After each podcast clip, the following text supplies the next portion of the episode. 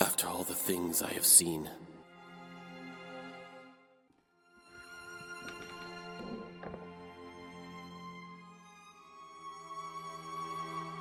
after all the things I have done,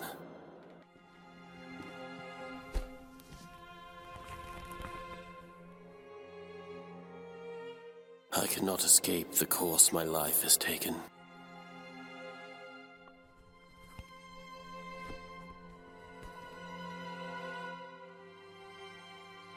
Am beyond redemption.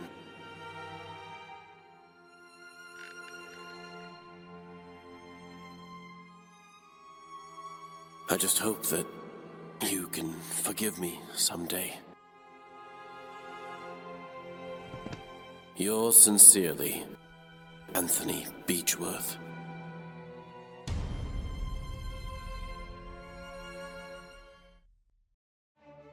The Last Door.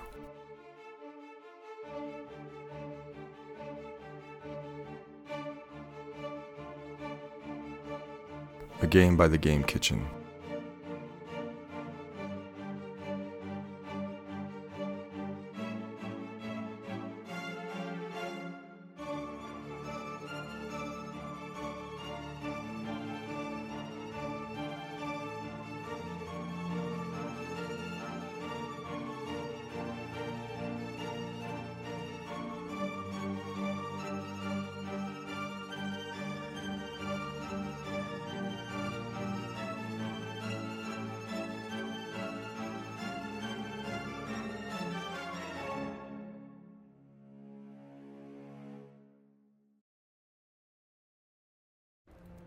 Welcome to Gorilla's playthrough of The Last Door.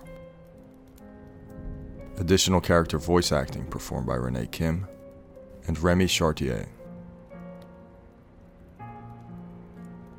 October 1891. Vedite Nikwi Sayed. It was all that my childhood friend, Anthony Beechworth, had written in his letter. It had been many years since I heard that sentence. It was the motto of the science and philosophy group that we had secretly run as students. Back when we were in that secluded boarding school in Scotland, I we had left it all behind, like mere childhood memories. That letter was unusual. It could only mean that something awful must have happened. Something that must remain absolutely secret.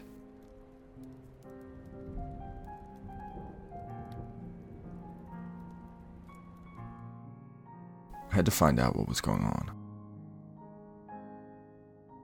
Without delay, I took the first morning train to Sussex and made my way to the address on the letter. And there it was, the house of my old friend's family, the Beechworth Manor.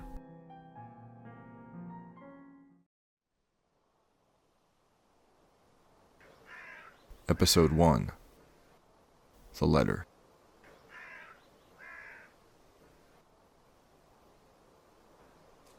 A well dressed man stands outside of a manor. The sun is setting in the orange sky in the background. The fields surrounding the house stretch majestically, as far as the eye can see. I didn't know Anthony was the owner of such a property. In our inventory, we have one item a magnifying glass. We control the well dressed man.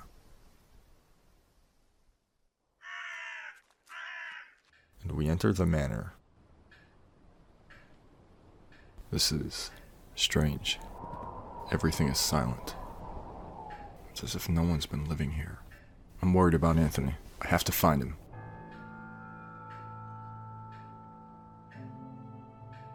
We stand in the foyer. We have a look around. Our coat is hanging on the wall. The only sound around here is the grandfather clock. It sits off in one corner of the room. On the wall is a framed portrait. Is this Anthony? The years have not been kind to him.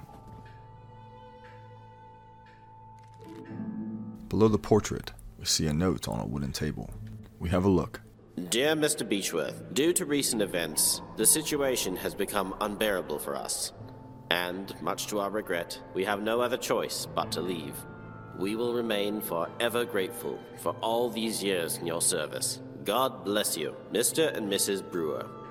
An extravagant red carpet is spread out across the floor. The main room branches off into two halls, one to our left and one to our right. We head left. Now upstairs, can see very little. We stand in what looks to be a hall. It's so dark we can barely see in front of us. To our right, we can vaguely see a door. We try opening it. This door is stuck. It won't open. We try to walk further down the hall. It's too dark. We simply can't go any further. We head back down the stairs into the foyer and into the second archway. We stand inside of a den. The wallpapers, curtains, and fabric furniture are red. The only light in this room is entering from a tall window on the far wall. Behind us, a machine that plays recorded music. Didn't know that Anthony was such an enthusiast of new inventions. Next to it is a cabinet. It contains glasses and some liquor bottles. There is also a matchbox. We pick up the matches. That large window is wide open, it's letting the cold dusk air in. We exit and head back up the stairs.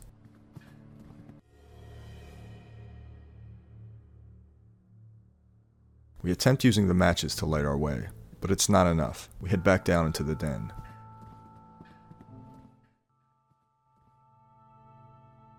And through a door on the right. We now stand in a hallway. On the wall, we see numerous framed pictures. One of a seascape.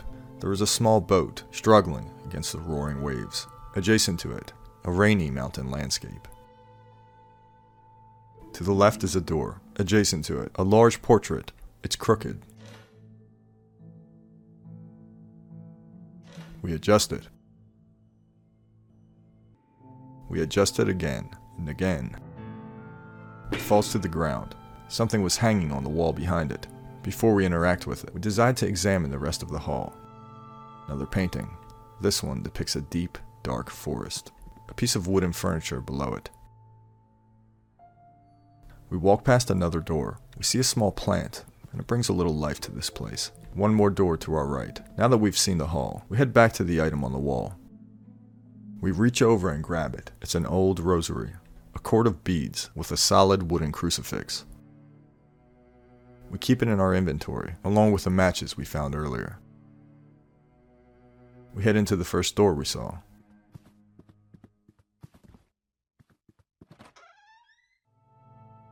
And enter what appears to be a dark kitchen. Various plates and pans hang on the wall. We see a large kitchen stove. Atop the stove is a cleaning cloth. Figuring it may come in handy, we pick it up. We place it in our inventory, next to the rosary and matches. We see a wooden kitchen table and one wooden chair. On the table is a plate, has some days old leftovers. Next to it, a variety of herbs and ingredients.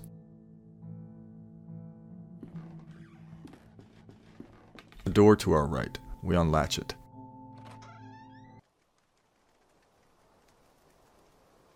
We stand outside, in the back of the manor. Blood is spraying from something on the ground. A murder of crows is eating it eagerly. There are so many birds that I cannot see their prey from here. To our left is a garbage bin. Judging by the foul odor, I would say it has not been emptied in a fortnight.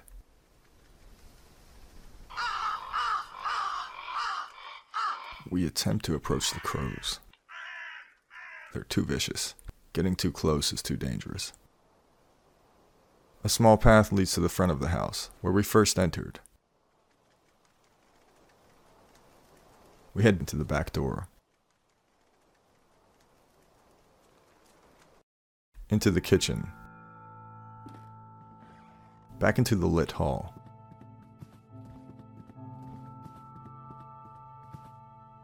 And enter a door by the portrait. We stand in the bedroom. To our right, a set of drawers. Atop the drawers is a small lamp. We walk across the creaky wooden floor and pick up the lamp. Next to the drawers, a wash basin and some toiletries. Atop an end table, we see a note. We pick it up and we have a look. March 5th, 1891. Master Anthony has made us get rid of all religious objects. What is going on with him? Luckily, I have found a place to hide my rosary. I cannot pray every night without it. May 18th, 1891. Master Anthony has been complaining about Alfie. What would a simple cat do to him? He ordered us to keep him out of the house at all times. Still, I cannot let the poor thing starve. He is such a clever cat. Every time I open the window, he knows food is waiting for him. Anyway, I'm worried about Master Anthony. He is growing more and more unlike himself every day. September 15th, 1891. Master Anthony is spending whole days locked in his office. He wants us to leave him food at the door, but he barely eats anything. I'm really worried. Underneath a window on the wall, we notice an empty bowl, like the ones used to feed pets. The window so dirty that I can barely see through to the outside. We walk past the rustic bed and back into the hall.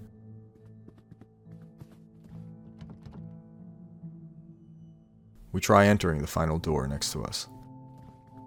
This door is locked. Try to find a key to open this. Now that we have a lamp, we head back to the opposite hall. We have a look at our small lamp. It's an oil lamp, not lit.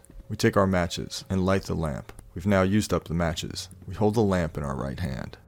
We cautiously move forward.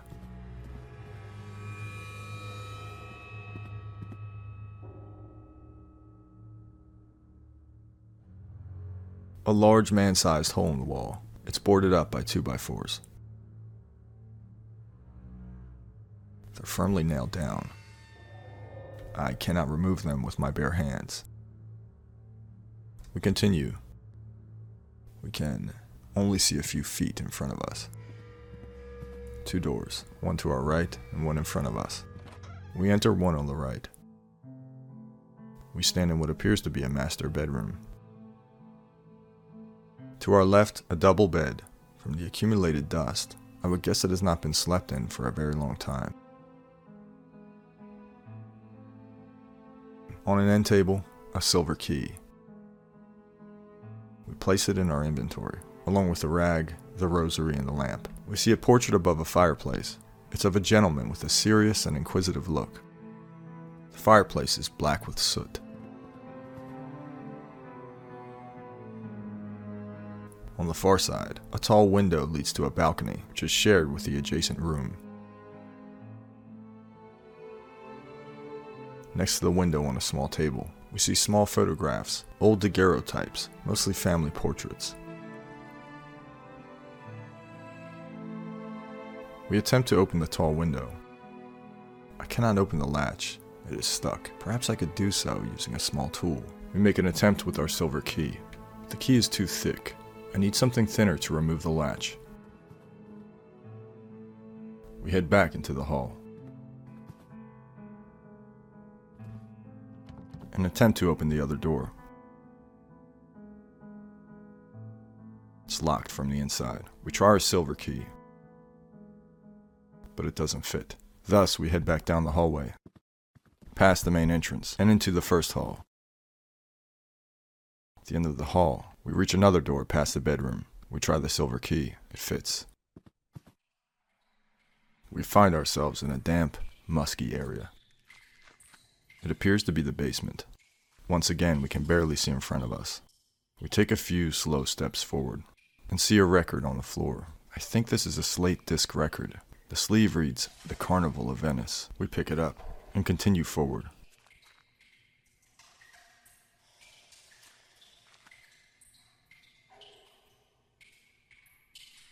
On the ground, we notice a slightly rusted iron crowbar. And we add it to our inventory. Behind us and off to the right, we walk past a small pile of firewood, twigs, and chunks of dry bark. Slowly, once again, we walk forward. In front of us is a boiler. Looks like it's been out of use for a long time. We think about prying it open, but cannot see anything interesting enough to justify it. We reach the end here, so we head back upstairs. Past the main entrance, and back to the hall on the left.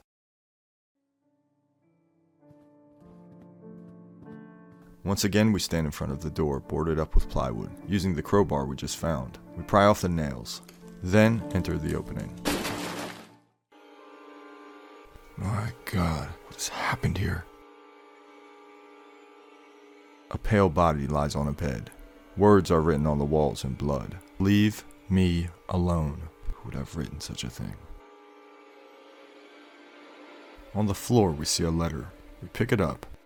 Dear Margaret, it has been days since Anthony left his office. I can hear him whisper, angrily, frightfully, and it gets worse at night. Our servants left a few days ago. Without their help and company, I am lost. I can barely walk out of bed, and not even the doctor will come here after his argument with Anthony. My husband developed a horrible ability to break anyone's will. I do not know what to do. I do not have any strength left. I wish I could send you this letter. Your dear friend, Anna Beechworth. On a bed in the corner, we see a lifeless, pale body of a woman. It has been here for a few days. Looks like she's clutching a note in her hand. We read the note. I'm writing what will surely be my final thoughts, my last lines, my last breath. I do not know what kind of dark power has turned my husband into what he is now a stranger, with a look bereft of all sanity, compassion, and human warmth. I do not know what shadow has slowly darkened our lives. I do not know this foreign guest that now dwells in our souls.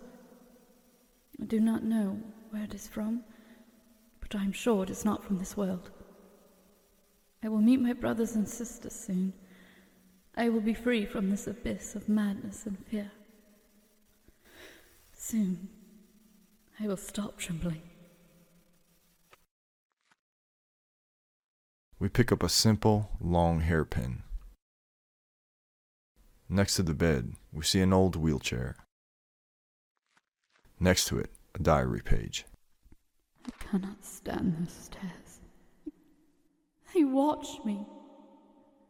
They judge me. They despise me. I know they think I am not worthy of this family. But who are they but dust and bones? A memory. Leave me. I do not need you. Leave me alone. On the ground, we see another note. I cannot go on. All is lost. Another door on this side of the bedroom. We open it and walk in. We stand in what appears to be an art gallery. We see numerous tall pictures. The first, a woman of strong features and dark hair. She has a bold look in her eyes. The next, the young Anthony, just like I remember him. A third, looks like the woman on the bed. She's holding a baby. Could that be Anthony's child? Another, an old man who bears some resemblance to Anthony, but his countenance is marred by a severe, unsettling gaze. Next to it, a portrait of a young woman, not yet in her twenties, and she stares defiantly back at me. There are also some portraits on the hardwood floor, one of a man with blonde hair. I feel as if I've seen him before. Another propped up next to it. We walk over the creaky floor to have a look. It's a portrait of Anthony, standing beside a mounted wildcat or lynx. The paint looks fresher around the animal's head. While here we look out the window, and now see the cause of the noise we've been hearing in here. It's a big raven. It's perched outside the window, and it's tapping on the glass with its beak. We exit the gallery. Back into the hall. We walk to the end of the hall, where the locked door was.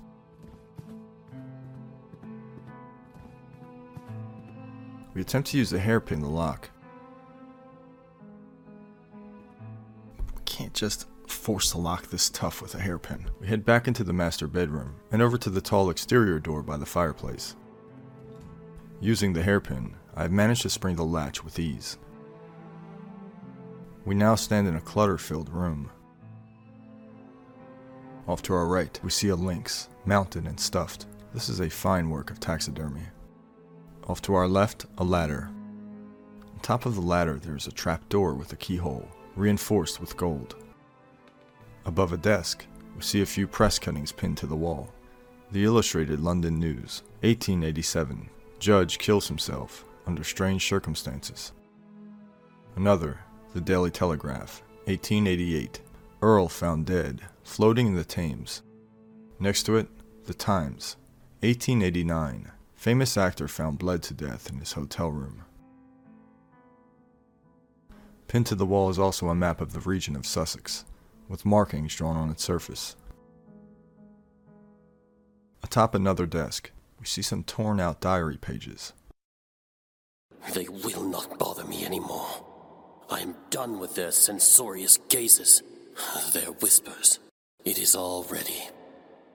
There is only one thing left to do now.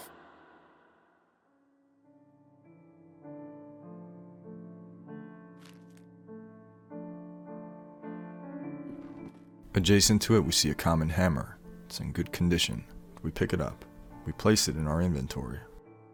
In front of us, we notice some sort of spilled chemical product. It's on the floor, and it smells strongly of vinegar. Next to it, a can of paint thinner. We place it in our inventory. On a desk near the spill, we see remains of chemical experiments. We notice some strange books. They're written in a language unknown to me. We climb up the ladder. This golden force trap door is locked. I need to find the key. We exit back the way we came, down the main hall, back down the entrance hall, into the music room, and walk back over to the record player.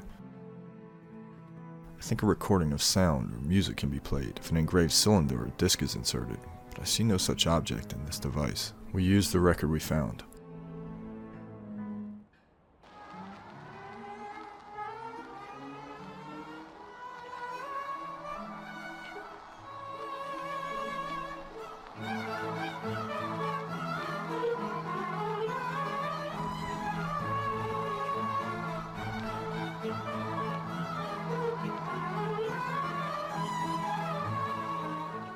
Exit into the right hall.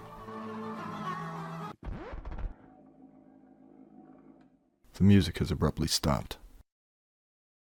We head back inside the music room.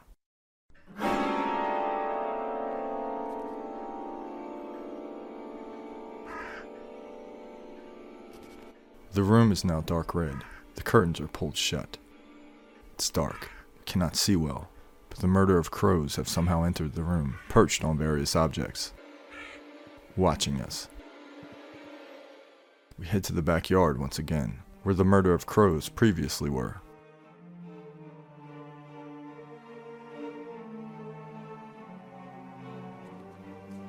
On the puddle of blood, we see a single dying crow, not much life left in it. We pick it up and place it in our inventory.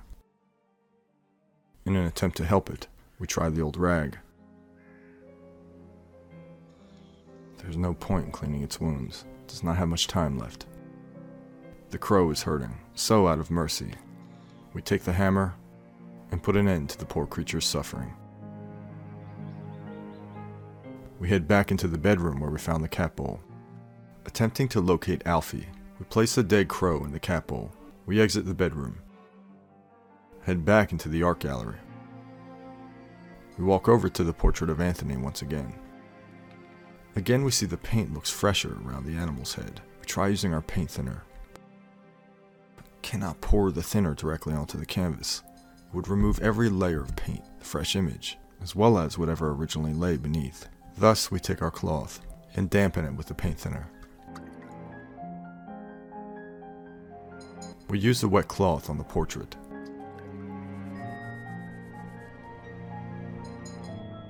thinner has worked. The fresh paint is gone. I can now see the original painting. The lynx's mouth is open, as if it were growling. We decide to head back to the garage. We look at the lynx again. Its mouth is shut, like it was before I revealed the original painting. We check back in on the bedroom, but the crow is still in the cat bowl.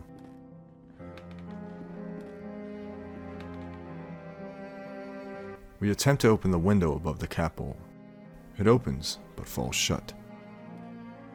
Looks like the window frame is rotten. I would need some kind of cord to hold the window open. We try using the rosary, and we string up the window. It stays in the open position. The cold wind of the evening is a relief in this suffocating atmosphere. We exit the bedroom into the hall.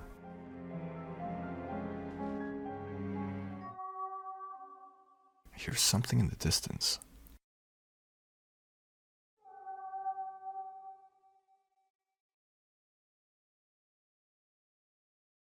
Sounds like a lament. We enter the bedroom once again. Where did the crow go?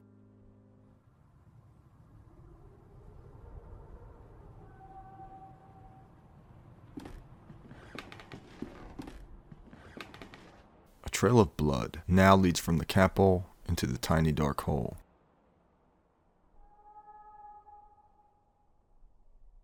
Back down into the basement.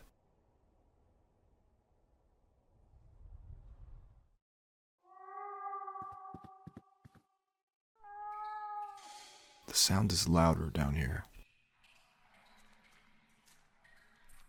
We continue walking.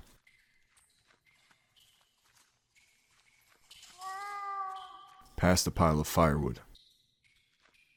Past the boiler. We reach the basement wall. The cat seems to be behind this wall. We take our hammer and chip away at the rubble. A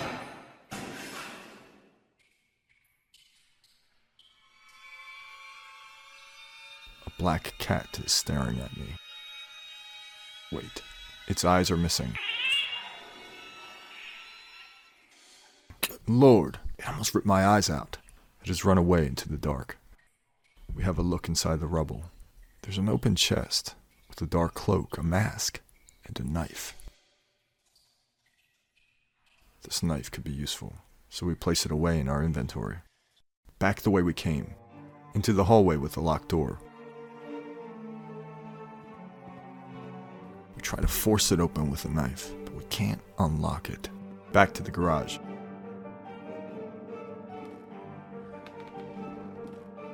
And approach the stuffed cat.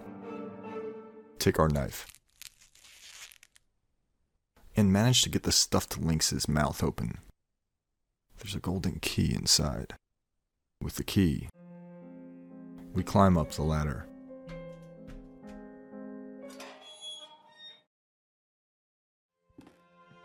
Oh God. Anthony. In the dark attic, a man is hanging by a noose around his neck. Behind him, a small circular window. Next to him, a portrait of a woman, Anthony's wife, perhaps. She looks very happy here. The lifeless body of my dear friend. What madness could have led him to commit such an act? There is something in his pocket. It's a sealed letter. Dear J. Devitt, if you are reading these lines, then I am nothing more than a dead body hanging before you. I write to you in the last shreds of lucidity. You are one of my oldest friends, and when I sent the letter asking you to come here, I did not doubt for a moment that you would.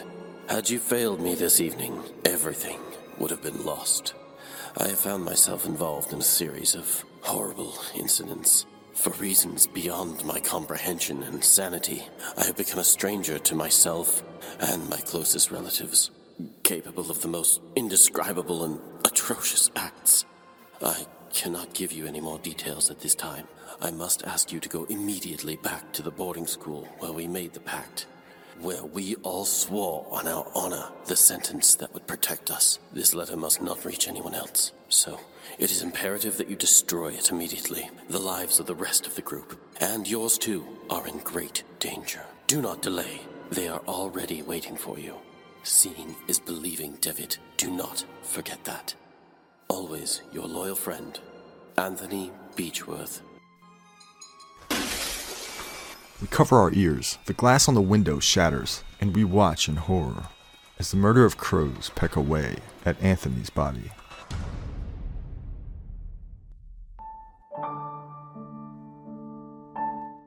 Special thanks to Renee Kim, who performed the voice work for Anna Beechworth and Mrs. Brewer. If you would like to reach out to Renee for work, both her email and Discord are listed below. And thank you to Remy Chartier, who performed the voice work for Anthony Beechworth and Mr. Brewer. If you would like to reach out to Remy for work, his email is listed below. The adventure continues in episode 2. Thank you for joining us.